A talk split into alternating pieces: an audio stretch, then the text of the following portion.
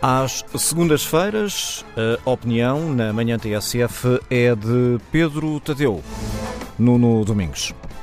A opinião na manhã TSF, às segundas-feiras, tem a assinatura de Pedro Tadeu. Bom dia, Pedro.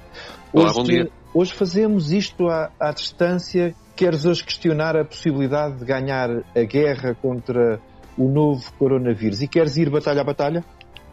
Sim, há, há, duas batalhas neste momento em curso.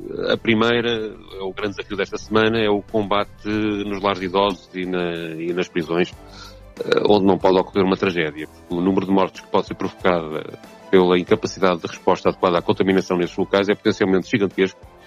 E todo o trabalho de contenção do impacto da doença que os portugueses fazem, ao manter o distanciamento social e ao fecharem-se em casa desde há duas semanas, pode acabar por parecer inútil o número de mortos nos lares de idosos e nas prisões, ultrapassar um valor assimilável pela comunidade, além de ser por si só uma tragédia humana intolerável, vai empurrar o país para um sentimento nacional de derrota, de perda da, tantas vezes designada pelos políticos, guerra contra o coronavírus.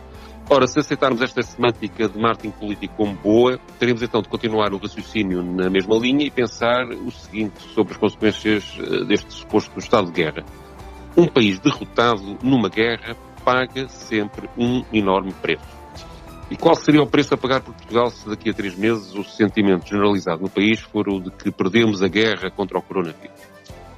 Há um preço que me parece óbvio. A liderança política e económica do país, o Presidente da República, o Governo, a Assembleia da República, os líderes do Serviço Nacional de Saúde, da Segurança Social, da Banca, os patrões das grandes empresas, para não falar da inoperante e nada solidária União Europeia, entrarão num colapso de credibilidade tão profundo que as pessoas tenderão a concentrar aí toda a frustração, toda a raiva que sentirão face a tão enorme desgraça.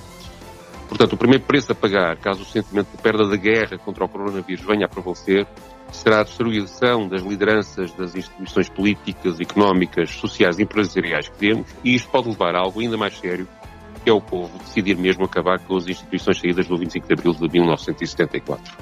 E, todas as guerras, sabemos, causam baixas. Sim, uh, mesmo sem derrotas, todas as guerras têm um custo. Para além das vidas humanas perdidas no combate. Uh, são os tradicionalmente e sinistramente designados danos colaterais. E nesta guerra já há milhares de danos colaterais. São batalhões de desempregados que estão a ser criados de um dia para o outro, sobretudo pessoas que trabalhavam a recibo verde ou que tinham contratos temporários, seja na hotelaria ou na restauração, sejam em grandes empresas que subcontratam serviços. Normalmente muitos não são desempregados, apenas como são prestadores de serviços, deixaram de ter cães encomendados de trabalho e por isso nem contarão eh, para as estatísticas do desemprego. São trabalhadores que estão a ser despedidos, sem apelo nem grave, pelas empresas que não conseguem enfrentar a paragem de atividade ou pelos patrões que, com frieza, querem aproveitar a situação para fazer uma limpeza aos seus quadros pessoal ou reformular a produção. A semana passada disse aqui ser decisivo para o futuro de milhões de pessoas a qualidade das medidas de curto prazo na área económica fossem decididas pelo Governo e que essas medidas deveriam englobar ajudas diretas aos trabalhadores e não só às empresas e aos núcleos familiares. E apoiar famílias não é bem a mesma coisa que apoiar trabalhadores, embora as duas coisas sejam necessárias.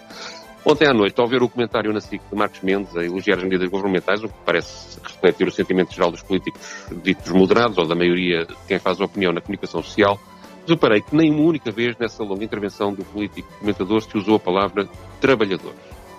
Marcos Mendes falou inúmeras vezes na economia, nos empresários, nas famílias, mas nunca falou de medidas de apoio aos trabalhadores ou da situação dos trabalhadores, mesmo quando se referiu ao problema do desemprego. Isso não acontece por Marcos Mendes ou tipo de políticos que ele simboliza terem alguma coisa especial contra os trabalhadores ou serem mais pessoas, não é nada disso que eu quero dizer. O que este vocabulário mostra é que este tipo de políticos concentra as soluções para a sociedade apenas e exclusivamente na forma como as empresas funcionam, na suposição de que se elas tiverem condições para funcionarem bem, o resto da sociedade também funcionará bem. Acontece que, na realidade, as coisas não são bem assim. Mas de tudo isto, aquilo que fica, portanto, é que é incontornável a utilização da semântica da guerra.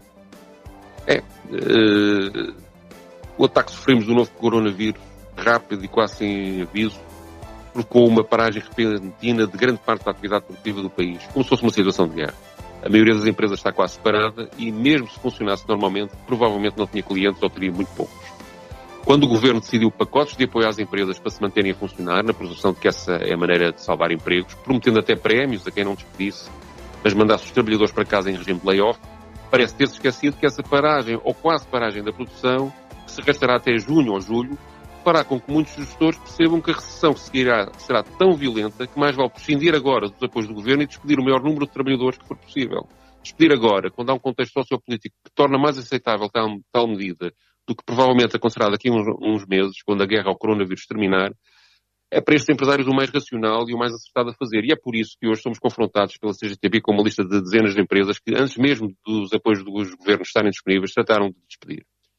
A minha conclusão é, portanto, esta. As medidas do governo de apoio às empresas não garantem que os, os trabalhadores tenham o emprego protegido. É preciso ser mais direto na proteção ao trabalhador, pagar esse custo agora do que adiar essa proteção para mais tarde, quando for provavelmente ineficaz.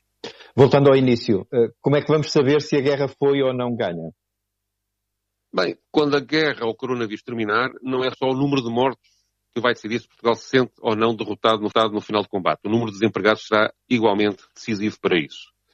E como eu disse antes, as instituições podem não sobreviver a um eventual sentimento de derrota nesta guerra e sem instituições, a capacidade de todos nós conseguirmos formas de coletivamente vencermos a outra guerra que vem logo a seguir, a guerra, a recessão económica, será uma força muito reduzida. Até porque sem trabalhadores a trabalhar, não há vitória possível à recessão económica. Pedro Tadeu, a opinião na manhã TSF, às segundas-feiras. A conversa com o jornalista Nuno Domingos.